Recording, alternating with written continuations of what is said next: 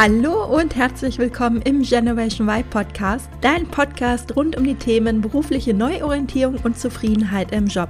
Ich bin Juliane Rosier und ich zeige dir, wie du montags wieder gerne aufstehst und dich auf die bevorstehende Arbeitswoche freuen kannst, anstatt zu denken, öh, wann ist endlich wieder Wochenende? Herzlich willkommen zu einer neuen Podcast-Folge. In dieser Episode spreche ich mit Michael Braun. Michael ist Experte für das Thema Führung und unterstützt gemeinsam mit seiner Frau Marlina Nachwuchsführungskräfte dabei, sich gut aufzustellen und den Grundstein für eine erfolgreiche Führungslaufbahn zu legen. Und dieses Thema finde ich so, so wichtig, denn ich glaube, wir alle wissen, wie essentiell es auch für die eigene Zufriedenheit im Job ist, einen Chef oder eine Chefin zu haben mit guten Führungsqualitäten. Oftmals ist es doch aber so, dass man als Führungskraft selbst in die neue Rolle so, ja, so reinrutscht und eben nicht optimal vorbereitet wird. Das möchten Michael und Marlina ändern und sind der Überzeugung, dass Menschen nicht einfach aus der Lebenserfahrung heraus Führungskräfte sein können, sondern dass Führung trainiert werden muss. Und dafür setzen sich die beiden ein. Das alles tun die beiden ortsunabhängig, das heißt, sie reisen als digitale Nomaden um die Welt und das trotz Kind. Denn oft besteht ja der Irrglaube, dass das nur möglich sei, wenn man noch keine Kinder hat, aber die beiden machen es vor und auch darüber spreche ich natürlich mit Michael in diesem Interview. Wenn du also neugierig bist, wie man das Ganze in der Praxis dann auch umsetzen kann und wie der Alltag sich unterwegs mit Kind gestaltet, dann bleib unbedingt dran und höre dir diese Folge an. Viel Spaß beim Hören! Hallo lieber Michael, herzlich willkommen im Generation Y Podcast. Ich freue mich total, dass du hier bist und dass wir heute miteinander sprechen. Ja, einen wunderschönen guten Tag, Juliane. Ich freue mich, dass ich hier sein darf. Ja, magst du dich den Hörern einmal vorstellen? Ja, sehr gerne. Ähm, mein Name ist Michael Braun. Ich bin mittlerweile 32, werde dieses Jahr noch 33. Ähm, und mit meiner Frau, mit meinem kleinen sieben Monate alten Sohn sind wir als digitale Nomaden eigentlich in der Welt zu Hause. Gerade in Deutschland gestrandet, beziehungsweise zwischendurch mal wieder hier. Ähm, demnächst geht es wieder fleißig los. Nach Griechenland ist unsere nächste Destination. Und ähm, was machen wir grundsätzlich beruflich? Wir sind Nachwuchsführungskräftetrainer und ähm, was uns natürlich auszeichnet als digitale Nomaden. Wir machen das alles remote. Mhm. Digitale Nomaden, ähm, nimm uns mal mit in euren Alltag. Wie können wir uns das vorstellen? Ja, typischerweise stellt man sich digitale Nomaden am Strand vor und die dann zwei, drei mhm. Stunden arbeiten, den Laptop zuklappen und äh, dann äh, wunderbar einen Cocktail schlürfen. So ist es nicht ganz. ähm, natürlich sind wir in der Regel, wenn es äh, klappt, in wunderschönen Orten, wo man typischerweise Urlaub macht und arbeiten dort aber auch. Mhm. Und ähm, ja, haben einen Alltag, wenn du es so beschreiben magst, so, dass wir ziemlich zeitig äh, letztendlich auch aufstehen und dann auch arbeiten. Und das Schöne oder das Tolle am digitalen Nomadentum oder wenn du unterwegs eben bist ähm, und auch noch selbstständig und online arbeiten kannst, wir schauen, dass wir den Tag so strukturieren, dass wir nachmittags äh, Zeiten haben, wo wir als Familie auch entdecken können, weil mhm. Reisen äh, ist einfach eine Leidenschaft, äh, dass wir entdecken können, dass wir Familienzeit haben und äh, die Vormittage nutzen, um zu arbeiten, beziehungsweise auch hinten raus natürlich zu arbeiten. Mhm. Ist so der typische oder dieses Grundgerüst ändert sich je nach Terminlage oder nach mhm. ähm, Aufträgen, klar. Mhm. Ja. Und ähm, wie seid ihr auf die Idee gekommen oder was so der ausschlaggebende Punkt, wo ihr gesagt habt, das machen wir jetzt? Ja, das ist eine super witzige Geschichte. Wir waren nämlich vor drei Jahren ähm, bei einer Freundin von Marlina einfach zu Besuch, vor knapp drei, dreieinhalb Jahren, ähm, waren noch typischerweise in unseren Jobs. Ähm, als Personalentwickler und waren dort auf dem Balkon gesessen. Und die haben acht Monate eine Weltreise gemacht mhm. und haben uns Bilder gezeigt. Und das hat uns so gecasht in unserem vorherigen Leben und in unserem normalen Leben, wenn ich so sagen kann, wenn ich so sagen darf, ähm, dass wir nach drei Stunden bei denen rausgegangen sind, uns angeguckt haben und gesagt haben, boah, das wollen wir auch machen. Mhm. Und dann haben wir innerhalb einem halben Jahr haben wir alles in Bewegung gesetzt, um das zu tun. Äh, Job gekündigt, Wohnung aufgelöst, Freunde äh, informiert, Familie informiert, aus Vereinen ausgetreten und so weiter und sind erstmal nur reisen gegangen, ein halbes Jahr. Und das hat uns so gefallen. Ich war davor nicht außerhalb Europa so. Mhm. Ähm, und es hat uns so gefallen, ähm, dass wir gesagt haben, hey, wir müssen das irgendwie verbinden und verbinden, diese Verbindung zu schaffen zu unserem Job und gleichzeitig das zu unserem Lebenskonzept, Lebensstil zu machen. Mhm. Ähm, und haben dann, ähm, sind nach einem halben Jahr zurückgekehrt, haben ein Jahr aufgebaut und gebastelt, wenn man so sagen kann, und sind eigentlich jetzt seit knapp zwei Jahren immer so ein bisschen am Reisen, dann auch wieder hier, weil wir in Deutschland einfach auch äh, Familie haben und gerne auch hier sind, aber wir sind immer wieder auf dem Sprung unterwegs. Waren jetzt viel in Asien, ähm, jetzt zuletzt äh, auf, aufgrund Corona äh, auf den Kanaren und äh, gehen jetzt dann, wie gesagt, nach Griechenland. Mhm. Wow, also was ich jetzt irgendwie gerade gedacht habe, ihr wart da bei der Freundin drei Stunden und dann seid ihr rausgegangen und dann habt ihr ein halbes, also quasi in dem nächsten halben Jahr dann alles irgendwie geändert. Weil ganz oft ist es ja so, man hört irgendwie was und dann denkt man, ja, voll cool, können wir uns auch vorstellen und dann ist man irgendwie Feuer und Flamme und dann passiert aber nichts. Also, mhm. ne, also es gibt ja Menschen, die schwärmen dann immer davon oder erzählen davon, aber handeln nicht. Und ihr habt ja dann sehr schnell gehandelt. Ne? Also war das dann für euch, wie können wir uns das vorstellen? Also ihr seid dann von der Freundin gekommen und ihr hattet irgendwie so diese Strahlen und habt gesagt, boah, das wollen wir auch. Wie lange hat es dann nochmal zu der Entscheidung dann, war das dann schon die Entscheidung oder gab es dann nochmal so einen Moment, wo ihr dann meintet, okay, jetzt, wir machen das wirklich? Oder? Mhm. Also die eigentliche Entscheidung, die Impulsentscheidung, die war tatsächlich an dem Tag getroffen, mhm. haben uns dann aber, wir sind ja auch reflektierte äh, Menschen, die uns, wir, das machen wir sehr häufig, wir reflektieren sehr, sehr viel und haben dann gesagt, boah, wir können doch jetzt nicht auf Grund drei Stunden jetzt unser ganzes Leben umschalten ähm, und haben gesagt, hey, wir geben uns jetzt einfach mal eins, zwei, drei Wochen, so wie es sich auch gut anfühlt und überdenken das und fühlen da noch mal rein und ähm, an dieser Idee oder an diesem Gedanken hat sich einfach nichts geändert, mhm. ähm, das auch zu machen. Und dann sind wir auch diesem Impuls gefolgt, ohne, und das ist eben auch ähm, eine Sache, ohne wirklich äh, großen Puffer zu haben, also monetären Puffer oder auch ohne ähm, so wirklich zu wissen, wohin es geht. Ich glaube, was uns dazu vor allem bewogen hat, war natürlich ein gewisser Leidensdruck, ähm, weil für uns auch klar war, wir würden ähm, oder wir sind so an einen Punkt gekommen, wo Veränderung auch ähm, passieren muss. Also vielleicht ein Jobwechsel, so hatten, hatten wir eher dran gedacht, so dieses typische Jobwechsel, vielleicht mal eine andere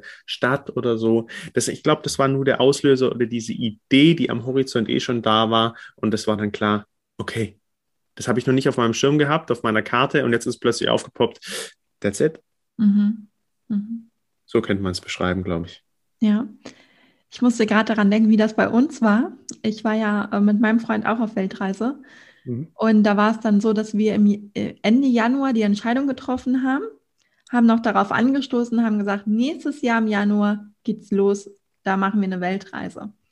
Und diese Entscheidung, die war dann wirklich fix.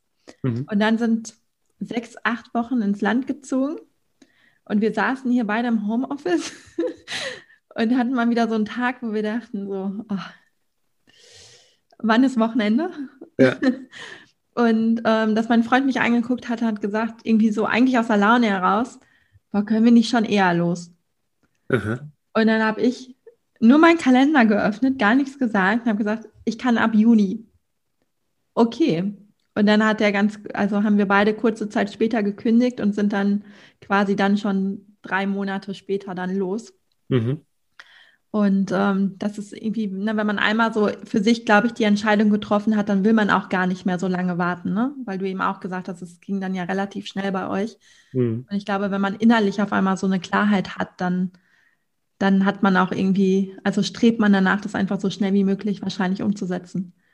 Ja, da fallen mir zwei Punkte ein. Zum einen, also worauf warten? Mhm. Also man, man setzt sich ja gerne mal so Enddaten auf, bis dahin mache ich noch das oder so dieses typische, ja, ab nächstem Jahr nehme ich mir das und das vor, so mit Silvester oder auch, ja, ab Montag gehe ja. ich dann in die Sportroutine oder so. Ja, ja aber auf was warten? Ja. Ähm, das ist einfach nur in unserem Kopf. Und das Zweite, ähm, was ich gerade da auch bei dir höre oder wo wir auch sehr stark unterwegs sind, wir sind einfach sehr entscheidungsfreudige Menschen. Mhm. Ähm, Und wenn wir wenn wir äh, erstmal ein gutes Gefühl haben, natürlich ein bisschen Rahmenbedingungen auch abgecheckt haben, so ist es nicht, dass wir einfach nur intuitiv Entscheidungen treffen, aber der Impuls, ähm, dem zu folgen und dann auch wirklich auch mit ja vielleicht der 50-prozentigen Abklärung der Rahmenbedingungen erstmal eine Entscheidung zu treffen und zu schauen, hey, mhm.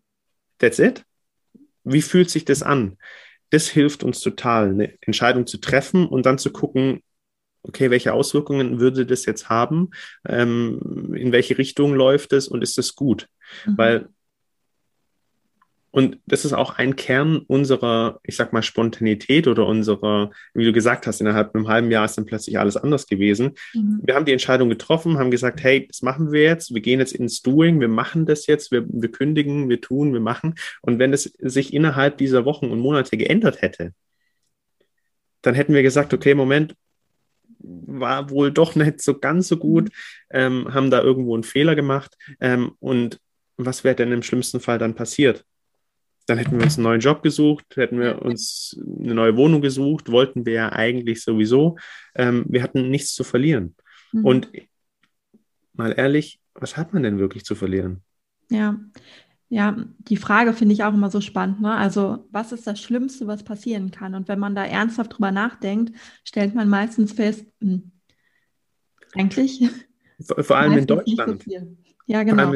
also wir, wir sind in so einem zivilisierten Land, ähm, in so einem abgesicherten Land. Mhm. Also im Notfall, also wirklich im schlimmsten, in unser Worst Case war, ja, wir müssen für kurze Zeit vielleicht bei Eltern einziehen. Äh, wenn nicht, äh, dann eben auch äh, über Arbeitslosengeld uns neu, äh, irgendwie äh, eine Wohnung, eine kleine Wohnung irgendwie nehmen und da dann irgendwie zwei, drei, vier, fünf Monate, ein halbes Jahr, vielleicht ein Jahr ähm, irgendwie überbrücken und dann wieder in Jobs gehen und gucken, was passiert. Mhm. Aber also es passiert da nicht viel man hat einen dreifach gesicherten äh, Boden irgendwie. Mhm. Ähm, und was kann man gewinnen? Ja, ja.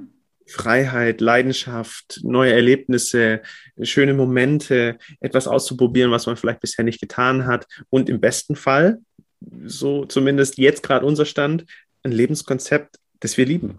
Mhm, ja. Und das können ja nicht viele sagen. Ne? Also ganz oft ist es ja umgekehrt. Und ich finde, ja, wenn man einmal dann losgegangen ist, ist es einfach so wertvoll. Ne? Also weil man so eine innere Freude dann auch hat. Ja.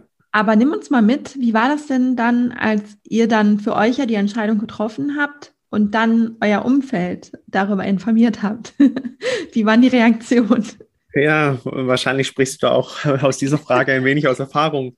Ähm, ja, ähm, Umfeld, genauso auch das, was, was ich jetzt natürlich auch sehr, sehr, sehr positiv auch darstelle, hat natürlich seine Ecken und Kanten.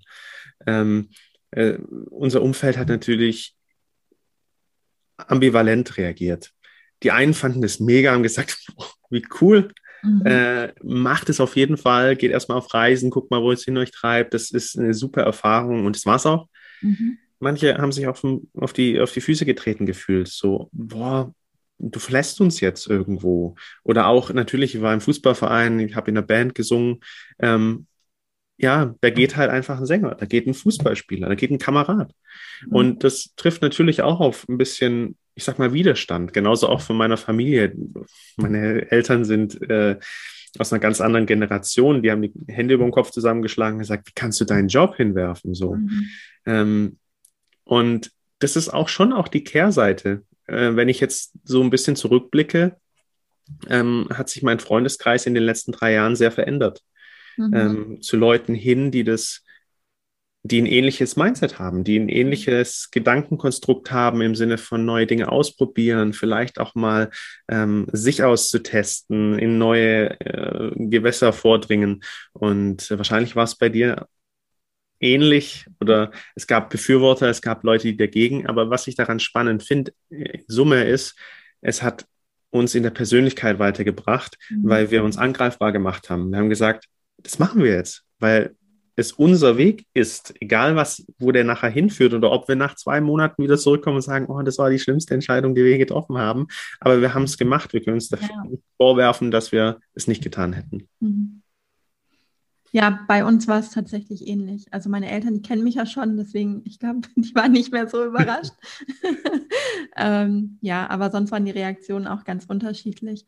Und wie seid ihr damit umgegangen? Also wie habt ihr euch gefühlt? Weil ähm, ich finde gerade, wenn man so eine Idee hat, und das erlebe ich auch oft bei meinen Klienten und Klientinnen, man hat eine Idee und dann kommt irgendwie so Gegenwehr von außen, Menschen, die man ja auch gerne hat. Und dann kommt irgendwie, ach, das kannst du doch nicht machen, du kannst deinen sicheren Job nicht kündigen oder, ne, ach, ist doch alles in Ordnung, was habt ihr denn? Ihr könnt auch einfach in den Urlaub fahren oder ähm, ja, dann kommen diese ganzen Zweifel und die man ja selber auch in sich hat zum Teil. Also das ist meine Erfahrung. Man ist ja selber manchmal auch noch so am Zweifeln und wenn dann noch was von außen kommt, dass man sich ja auch stark verunsichern lässt oder ja, das einfach nicht so ein schönes Gefühl ist. Wie war das bei euch? Vollkommen, wie du es beschreibst. Also mit diesem Schritt aus, ja, wenn man es so, so banal sagt, mit der Schritt aus der Komfortzone, ähm, ist man natürlich in un sich, äh, unsicheren äh, Rahmenbedingungen unterwegs und es war für uns auch nicht leicht. Wir haben uns natürlich auch verunsichern lassen irgendwo, haben aber an unserer Entscheidung festgehalten, dass wir das machen wollen. Mhm. Und mit dem Wissen von heute würde ich jetzt anders reagieren. Ähm, aber damals äh, war ich ja vielleicht auch noch so ein bisschen engstirniger und vielleicht auch noch so ein bisschen geprägter von dem, was man so kennt aus der Gesellschaft. Gesellschaft und habe halt ja auch ein bisschen mich eingeigelt oder auch ein bisschen dagegen geschossen gegen die Leute, die das eben nicht so verstanden haben. Mhm. Und äh, war dann auch ein bisschen eingeschnappt und habe gesagt, hey, wieso kannst du mir das nicht einfach gönnen? So, mhm. ja, ist doch eine schöne Geschichte.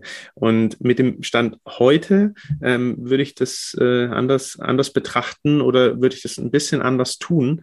Ähm, spannenderweise habe ich äh, selber als Coachee ähm, vor ein paar Wochen mit einem Coach gearbeitet, ähm, um, um ein anderes Thema ähm, mit reinzunehmen, aber es ging auch um Beziehungen. Und der hat mir, der hat mir eine wundervolle Übung mitgegeben und hat gesagt, hey, schreib doch mal oder mal mal einen Kreis, einfach ein Blatt und jede Person, die du in diesen Kreis äh, schreibst, von diesen Personen darfst du dir, holst du dir Feedback ein oder diese Meinungen zählen in deinem Leben. Und jeder, der da nicht drin steht, der kann dir was erzählen, und das muss an dir abprallen wie noch was, weil der ist kein relevanter Feedbackgeber quasi. Mhm. Mhm. Und mit dem Wissen oder das, wenn du, wenn du mich jetzt so hinfragst, mit dem Wissen hätte ich das damals anders gemacht. Hätte ich gesagt, hey, gar kein Thema, lass uns doch weiterhin irgendwie grillen gehen oder ein Bierchen abends trinken, gar kein Thema. Aber wenn es um dieses, um diesen Bereich geht, den ich für mich gerade entschieden habe, auf Weltreise zu gehen oder eben digitale Nomade zu sein, ähm, du, da brauche ich nicht mit dir drüber reden, so. Mhm, ja. Super spannendes Thema, was du gerade angesprochen hast, Feedback. Weil normalerweise jetzt als Coach hat man ja die Haltung, ich gebe gar nicht ungefragt Feedback, sondern ich frage den anderen immer, ob er ein Feedback haben möchte. Und das finden wir ja draußen so im wahren Leben, kriegen wir einfach das Feedback um die Ohren geknallt oft, ob wir es wollen oder nicht. Ne? Und das fand ich jetzt nochmal schön. Also diese Übung, danach zu gucken, wer darf mir überhaupt Feedback geben, beziehungsweise von wem nehme ich das dann auch an. Genau. Ja. Und mittlerweile würde ich so sagen, ja, äh, also ungefragtes Feedback passiert einfach, wie du sagst, ja. in dieser großen, weiten Welt. Äh, die Frage ist, ob ich es mir zu Herzen nehme oder nicht. Ja. Und ja. es gibt bei mir mittlerweile auch nach dieser Übung Menschen, die außerhalb des Kreises stehen und ein paar, die innerhalb des Kreises stehen. Mhm. Und es ist so simpel, doch für mich persönlich sehr wirksam, ähm, wenn ich dann mal wieder eine gegen den Kopf geknallt bekomme, oh, was machst du denn jetzt mit einem kleinen Sohn reisen? Mhm. Also kommt aus der Familie, so, äh, kannst doch nicht irgendwie und das erste Jahr sollst doch am besten festen und oh Gott, Erziehung, da gibt es ja super viele Ansichten. Ähm, und genau dafür gibt es auch diesen Kreis. Also wer, von wem nehme ich mir das zu Herzen und von wem auch nicht. Und mit dem Wissen hätte ich, glaube damals anders gehandelt ein bisschen. Mhm. Schmälert nicht das ähm, eben ambivalente Verhalten. Und ich glaube, dass es natürlich auch in der Person immer liegt die Leute, die vielleicht diese Erfahrung schon gemacht haben oder die selber ähm, merken, dass es gut ist, immer mal wieder rauszugehen aus seiner Komfortzone, das waren eher die Leute, die das befürwortet haben. Ja. Leute, die eher so ihr Ding machen und äh, das als wahrnehmen und die einzige Wahrheit vielleicht betrachten, ja. stereotypisch betrachtet, die hatten eher ein Thema mit. Ja, ja, ist auch meine Beobachtung. Und ähm, du hast es gerade selber angesprochen, jetzt seid ihr ja zu dritt und ihr reist immer noch. ähm, ja, wie war das also von den Reaktionen? Ne? Hast du auch gerade schon erzählt und wie ist es für euch? Weil ganz oft hört man ja auch so, okay, wenn man jetzt Kinder bekommt oder ein Kind, dann ist eh vorbei, dann kann ich, dann kann man sowas nicht mehr machen. Ähm, ja. Ja, ähm, da poppen bei mir drei Dinge auf. Nummer eins, ähm, es hat ganz, ganz viel mit Selbstführung zu tun. Ähm, Eltern sein, äh, es heißt ja immer so schön, die Kinder oder, oder Kinder zeigen einem einen Spiegel auf, also der eigenen Persönlichkeit. Und das nehme ich total so wahr wenn ich nicht so gut drauf bin oder wenn ich mal ein bisschen übermüdet bin oder vielleicht auch mal ein bisschen gestresst bin oder so, dann habe ich nicht die Ruhe, die ich an meinen kleinen Sohn, der sieben Monate ist, äh, jetzt gerade eben weiterzugeben. Mhm. Und dann ist der auch hibbelig. Mhm. Es ist sehr, sehr untypisch, dass es andersrum ist dass er irgendwie losrackert und wie auch immer was und uns damit so arg ansteckt. Außer er hat natürlich Schmerzen oder keine Ahnung, wirklich ein Thema, das äh, Hunger, dann meldet er sich natürlich. Aber im Grunde her ähm, hat es sehr, sehr viel mit Selbstführung zu tun. Und das ist auch der Türöffner für die weiteren ähm, äh, Bereiche, die du gerade auch angefragt hast äh, im Sinne vom Reisen. Das ist alles nur in unserem Kopf, im Elterndasein. Mhm. Äh, wir haben vorhin schon mal kurz drüber gesprochen vor dem Interview. Ähm, der Kleine, der war jetzt, hat jetzt schon in 13 oder 14 Betten geschlafen. Das macht dem überhaupt gar nichts aus der schläft mit uns ganz normal, hat keine beobachtbare Veränderung, beispielsweise im Schlafverhalten. Mhm. Ähm, oder auch bei den Flügen, da machen wir uns mehr Gedanken als er. Er guckt fleißig durch die Gegend und ist einfach mit am Start so. Mhm. Und die einzige Barriere oder das einzige Thema ist oftmals, wenn wir glauben, oh mein Gott, das ist ihm zu viel oder oh mein Gott, das wird jetzt schwer, mhm. dann strahlen wir das aus. Und dann glauben wir dran, dass es so ist. Und ja, da gibt es jetzt mehrere Konzepte, die darauf hindeuten, dass es dann in der Regel auch so, ähm, zumindest mal im, im Groben ungefähr auch so eintrifft. Und so ist es auch. Mhm. Wir waren jetzt in Summe mit ihm jetzt eben zweieinhalb Monate unterwegs und es war für ihn gar kein Thema. Mhm. Ist natürlich ein bisschen auch, wenn man jetzt mal in die Entwicklungspsychologie guckt, so ein bisschen ähm, temperamentabhängig. Es gibt einfach verschiedene Ausprägungen auch bei den Kids, gar keine Frage. Der eine braucht vielleicht ein bisschen mehr Schlaf, der andere ist mehr nach außen orientiert. Aber es sind ja alles so Persönlichkeitsmerkmale, so wie wir sie halt eben auch haben. Ja, und wenn ich ja. halt jemanden habe, der, der sehr nach außen orientiert ist, ähm, dann muss ich halt gucken, dass ich beim Stillen eher in einen ruhigen Raum gehe beispielsweise und dann nicht sage, oh, der lässt sich hier nicht stillen und um ihn rum passiert Rummel, ja, dann muss man an einer anderen Stellschraube, glaube ich, drehen. Mhm. Ja. Wie war das denn? Ihr wart ja dann ähm, auf Weltreise dann das halbe Jahr. Und dann hast du erzählt, dann seid ihr noch mal, wart ihr dann nochmal in Deutschland, habt alles vorbereitet. Wann ist denn so die ähm, bei euch so die Klarheit gekommen, das ist jetzt wirklich so das Leben, was ihr führen möchtet als digitale Nomaden? Und wann ist euch auch die Idee gekommen, womit ihr dann euer Lebensunterhalt dann finanziert?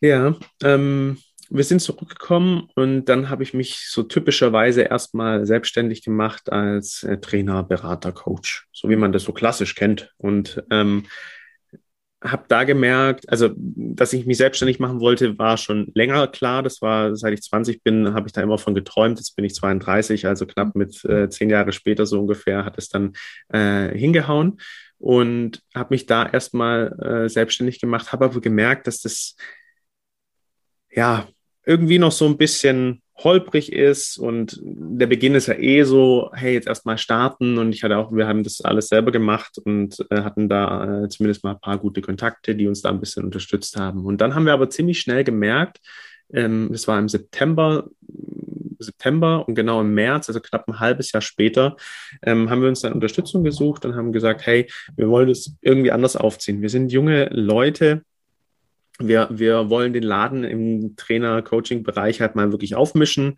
Wir sind, haben halt keine 40 Jahre Erfahrung und kommen noch im Anzug daher, sondern sind halt einfach, einfach anders. Kommen aus Generation Y, mhm. sind äh, junge, junge Trainer mit Know-how, aber auch mal ein bisschen pfiffig. Ab und zu trage ich eine Basecap und dann ist es eben so. Mhm. Und ähm, dann hatten wir immer noch den Drang und den Hang, eben zu reisen. Und dann haben wir uns tatsächlich ein Programm gesucht, die das beide verbindet. Und da sind wir zu den Begründern von der DNX, von der digitalen Nomadenszene, ähm, äh, auf die gestoßen, auf äh, Fedi und Markus. Und dementsprechend ein, ein Gruß an die beiden. Äh, die haben uns begleitet, unser Business, nämlich die Begleitung von Nachwuchsführungskräften, gerade in die erste Führungsposition oder wenn man in der ersten Führungsposition ist oder in Führung ist und ähm, die ersten eins, zwei, drei Jahre dort verbringt, mhm. ähm, diese ähm, Nachwuchsführungskräfte zu begleiten. Und das eben online, remote und ohne Präsenztermine im Alltag, digital, ab und zu mal mit dem Handy, über WhatsApp, über neue Wege. Und da stellen wir uns seither immer mehr, immer spitzer nochmal auf und ähm, verfeinern unser, unser, unsere Arbeit, so wie man das dann halt letztendlich als Unternehmer tut. Mhm. Ja, und ist ja auch ein super wichtiges Thema, ne? weil ähm, ich glaube, das wird immer so unterschätzt, die erste Führungsposition. Ähm, ganz viele, die rutschen ja auch einfach so rein, ähm, ohne sich vielleicht auch Gedanken zu machen, passt das wirklich zu mir?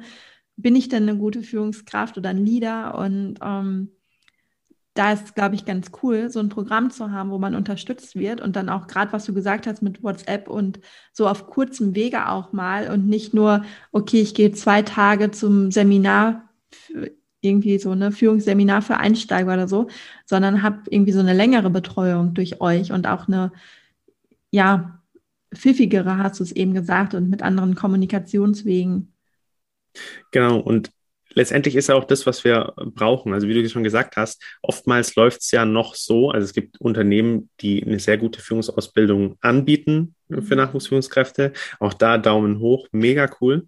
Ähm, oftmals beobachte ich, beobachte ich es aber noch, dass äh, man einfach ins kalte Wasser geschmissen wird oder eben der beste Spezialist oder der, der es am meisten verdient hat, jetzt Führungskraft wird. Mhm. Und das ist ja eigentlich eine, eine, eine, schöne, äh, eine schöne Belohnung oder was Schönes, da auch aufzusteigen. Nur die Frage ist, ob der beste Spezialist eben auch eine gute Führungskraft ist. Ja. Also es sind einfach neue oder andere Skills erforderlich.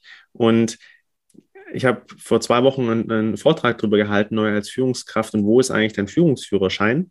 Ähm, genau um das geht's. Also und diese Analogie zum Auto finde ich eigentlich ganz spannend. Ähm, welches Auto bin ich denn eigentlich? Mit welchem Auto heiz ich denn durch die Gegend? Oder ähm, also, was für ein Team habe ich denn auch? Ist es denn eher ausgerichtet für so Schnellfahren, so 200 km/h auf der Autobahn? Oder ist es eher so eine Fußtruppe, die ich so ein bisschen anschieben muss? Ähm, und ja, was habe ich denn auch für Skills als Fahrer? Kann ich das denn überhaupt handeln, diese 200 km/h? Mhm. Oder bin ich eigentlich ausgebildet, im Helikopter durch die Gegend zu fliegen? Mhm. Oder bin ich eher ein Schwimmer und bin auf dem Wasser irgendwie gut geeignet? Und wo will dann in letzter Konsequenz halt auch mein Unternehmen hin? Und bin ich dafür überhaupt passend auf dieser Position? Und diese Fragen, das sind schon, jetzt bin ich schon thematisch schon ein bisschen eingestiegen, das sind die Dinge, die am Anfang eben auch eigentlich elementar wichtig sind, äh, sich anzuschauen, sich dafür Zeit rauszunehmen. Und es passiert leider oft nicht. Mhm oftmals starte ich in eine neue Position und gerade in der Führung, wenn es meine erste Führungsposition ist oder ich eben wenig bisher an Begleitung erfahren habe, dann bin ich eben schnell dabei. Ja klar, ich muss Aufgaben, muss Ziele bringen, muss Aufgaben abarbeiten und meistens verliere ich mich dann einfach in unzähligen Aufgaben, in unzähligen an To-Dos und Dingen und frage mich nach einem halben, dreiviertel Jahr, boah, wie soll ich das auf Dauer schaffen? Es ist so viel, meine Mitarbeiter im schlimmsten Fall tanzen mir auf der Nase rum. Mhm. Ähm, und der Leidensdruck ist am Anfang einfach noch nicht da und man hat noch Power und die Power verpufft leider sehr oft. Mhm. Dann, wenn ich solche Dinge nicht auf dem Schirm habe. Und wie du gesagt hast, da ist unser Anspruch zu sagen, hey, wir gleisen cool auf, wir gleisen niederschwellig auf über die Medien, die eben auch passend sind, die auch in den Alltag passen, weil zwei Tage, fünf Tage rausnehmen, die Führungskräfte werden am Arbeitsplatz gebraucht. Ähm, und wir bauen das quasi drumherum auf mhm. eine coole menschliche Basecap-artige Begleitung von unterwegs. Und ähm, das ist mega Start einfach und der ist wichtig mhm. für alles, was als Führungskraft noch kommt in den nächsten 40 Jahren. Ja. Und für alle, die jetzt zuhören und denken, cool, sowas könnte ich jetzt gebrauchen, ähm, kann man sich dann auf eurer Homepage dafür anmelden oder wie funktioniert das dann? Vielleicht magst du da noch mal irgendwie so zwei, drei Sätze zu sagen. Klar, also sehr gerne einfach mit äh, mir connecten, am besten mhm. irgendwie über LinkedIn oder Xing. Mhm. Da findet man mich, äh, Michael Braun äh, von Limpala oder eben auf die Homepage limpala.de, da gibt es ein Kontaktformular. Einfach simpel eine WhatsApp schreiben, kurz Kontakt aufnehmen, sagen, hey, habt es gehört, wunderbar, ähm, und schon ist man in Kontakt und dann guckt man, was auch am besten passt. Mhm. Weil bringt ja nichts, ein großes Programm irgendwie mitzumachen, wenn man eigentlich nur drei, vier Fragen hat. So. Mhm. Ja, sehr cool. Das werde ich dann auf jeden Fall nämlich auch verlinken. Ähm, eine Frage habe ich noch zum Schluss. Wo seht ihr euch selbst denn so in den, sagen wir mal, in zehn Jahren? Habt ihr irgendwie so eine Vision für euch? Das haben wir, ja. Wenn du mich nach zehn Jahren fragst, das sind noch ein paar Jährchen mehr, als wir bisher so ein bisschen vorgedacht haben. Aber ich kann dir mal sagen, so in, in, in fünf äh, Jahren ähm, dass wir da zumindest mal vom digitalen Nomadentum her so dastehen, dass wir eigentlich eine Base in Deutschland haben, mhm. weil wir das einfach super gerne haben und auch super gerne hier sind. Ähm, es kann eine Wohnung sein, ein Haus sein, mal sehen, auf jeden Fall eine Unterkunft, wo wir immer wieder zurückkehren können. Mhm. Ähm, Reisen im Jahr dann ein oder zweimal oder dreimal so zwei, drei Monatslots. So in äh, Länder oder Bereiche, wo wir eben entweder hin möchten oder haben im besten Fall noch zwei ähm, weitere Standpunkte mhm. ein, in Asien oder beispielsweise ein noch irgendwie in Amerika, mhm. ähm, wo wir dann hin und her reisen und immer wieder ähm, uns festigen können. Haben bis dahin mindestens ein zweites Kind. Mal sehen, wie es da dann auch weitergeht. Mhm. ähm, genau, und ähm, ja, begleiten weiterhin unsere Nachwuchsführungskräfte, die ähm, eben in diese Position starten, weil wir glauben, dass das ein, ein, ein wichtiges Feld ist. Mhm. Ähm, und da spreche ich ja ebenfalls mit einer Expertin dafür. Ähm, und bauen da nach und nach so mehr oder minder ein, ja, ein System drumherum, dass wenn ich nach zwei Jahren eben nicht mehr Nachwuchsführungskraft bin, dann habe ich andere Themen. Mhm. Und die resultieren natürlich aus der ersten Zeit ja. und ähm, bauen da nach und nach so ein System drumherum, dass es, dass es umfassender wird, passender wird. Nach wie vor alles digital, alles online. Ähm, Zukunftsvision ist dann auch mal ähm, noch äh, ein Begleitsystem zu bauen, eine App, eine Website, die dann alles in einem dann verbindet. Aber das ist tatsächlich noch ein wenig in der Zukunft. Mhm. Aber voll schön zu sehen, dass ihr so viele Ideen habt und ja, dass ihr euch auch so, dass ihr einfach euren Weg geht und euch dann nicht so begrenzen lässt durch ja, gesellschaftliche Standards oder so, sondern dass ihr sagt, okay, trotz Kind und so, wir machen das einfach. Und ähm, finde ich voll schön zu sehen.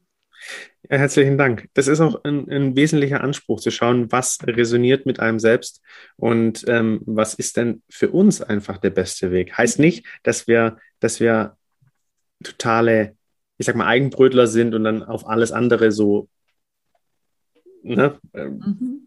Ähm, wir tauschen uns sehr viel aus und wir sind in sehr vielen Netzwerken und wir nehmen uns sehr viele Meinungen auch zu Herzen mhm. und schauen, wie wir zum einen Meinungen zusammenbringen und dennoch unseren eigenen Pfad irgendwie gehen können. Mhm. Und ich glaube, das ist eine sehr wichtige Komponente auch für seinen eigenen Weg. Nicht nur einfach zu machen, weil man darauf Bock hat, sondern auch zu schauen, okay, was für Auswirkungen hat denn mein Handeln wiederum auf andere oder auf den Planeten beispielsweise, ähm, um daraus seinen eigenen Pfad abzuleiten. Mhm. Ich würde dir gerne nochmal das letzte Wort übertragen. Ähm, was würdest du empfehlen, wenn jetzt jemand zuhört und ist jetzt noch quasi an dem Punkt, wo ihr damals wart, wo ihr von der Freundin nach Hause kamt und gedacht habt, boah, wir müssen was verändern? Ähm, wenn man ganz am Anfang steht, was ist aus deiner Sicht, was ist, ähm, was sind so Tipps? Mhm. Also es gibt äh, so zwei Dinge, die mir sehr, sehr wichtig erscheinen und die, nach denen wir auch immer wieder handeln. Und das ist Nummer eins, ähm, machen. Ähm, sich trauen, seine Gedanken erstmal auch auszusprechen, vielleicht sogar mit Partner zu besprechen oder mit wem auch immer zu besprechen und ähm, dann die ersten Tiny Steps zu gehen. Mhm. Ähm, nee, ich bin Fan davon, eine Entscheidung einfach mal zu treffen und dann zu gucken, ähm, was wären denn so die Tiny Steps, die nächsten Steps, die ich gehen müsste und wie fühlen die sich für mich, fühlen die sich für mich an? Das heißt, wenn ich eine Weltreise machen muss, dann ist halt der erste Tiny Step, wo will ich denn eigentlich überhaupt hin? Mhm. Und gibt es überhaupt Länder, die mich interessieren oder wo ich denn unbedingt hin will? Der zweite wäre, okay, habe ich den finanziellen Rahmen? Ja, dann ist cool. Nein, okay, was bräuchte ich dann wiederum da dafür? Und so diesen Riesenberg an, oh mein Gott, eine Weltreise, oh mein Gott, ein neuer Lebensstil, digitales Nomadentum, oh krass, den einfach mal in der Ferne zu lassen und was sind denn wirklich die kleinen Steps erstmal zu tun. Mhm. Und das hört sich so banal an, aber wenn ich eben eine Entscheidung treffe, das interessiert mich und ich gucke jetzt mal nach den ersten zwei, drei, vier Steps, dann komme ich ins Tun automatisch. Und wir, das hattest du am Anfang gesagt, wir kommen nicht ins Tun. Mhm. Wir haben sehr viel theoretisches Wissen, wir kommen nicht ins Tun. Und wenn man gleichzeitig nicht so ein, ich sage jetzt mal, entscheidungsfreudiger Mensch ist, dann habe ich es noch mal zehnmal schwerer. Und darum, was ist so, was sind so die ersten Steps? Triff eine Entscheidung, was sind so die ersten Steps, um diese Entscheidung zu stützen und dann nochmal so reflektieren im dritten Step, ist es die richtige Richtung? Fühlt sich ganz gut an. Okay, dann gucke ich jetzt mal nach den nächsten zwei, drei Steps. Fühlt sich nicht so gut an. Okay, was und warum fühlt sich das jetzt nicht so gut an? Und was wären dann weitere Steps? Mhm. Und dann so groß für sich selber quasi zu sein und zu sagen, okay, dann verwerfe ich es wieder und gehe in eine andere Richtung mhm. und probiere mal was anderes aus. Es geht sehr viel um Try and Error ja, und ja. Ähm, es einfach mal zu machen zu tun, zu versuchen, loszulaufen. Und im Notfall, wie schon zu Beginn gesagt, fällt man definitiv nicht tief. Mhm. Vielen Dank, Michael. Das war ein tolles Interview und ich bin mir sicher, dass ähm, ja die Hörer und Hörerinnen ganz viel mitnehmen können. Also vielen Dank.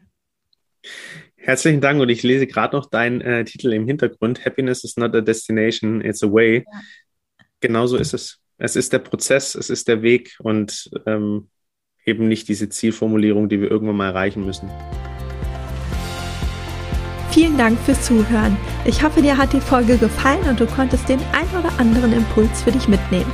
Wenn du weitere Anregungen für mehr Zufriedenheit im Job möchtest, dann abonniere gerne diesen Podcast und folge mir auf Instagram.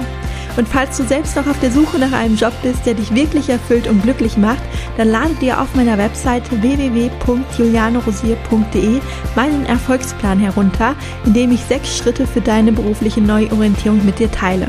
Bis zum nächsten Mal, deine Juliane.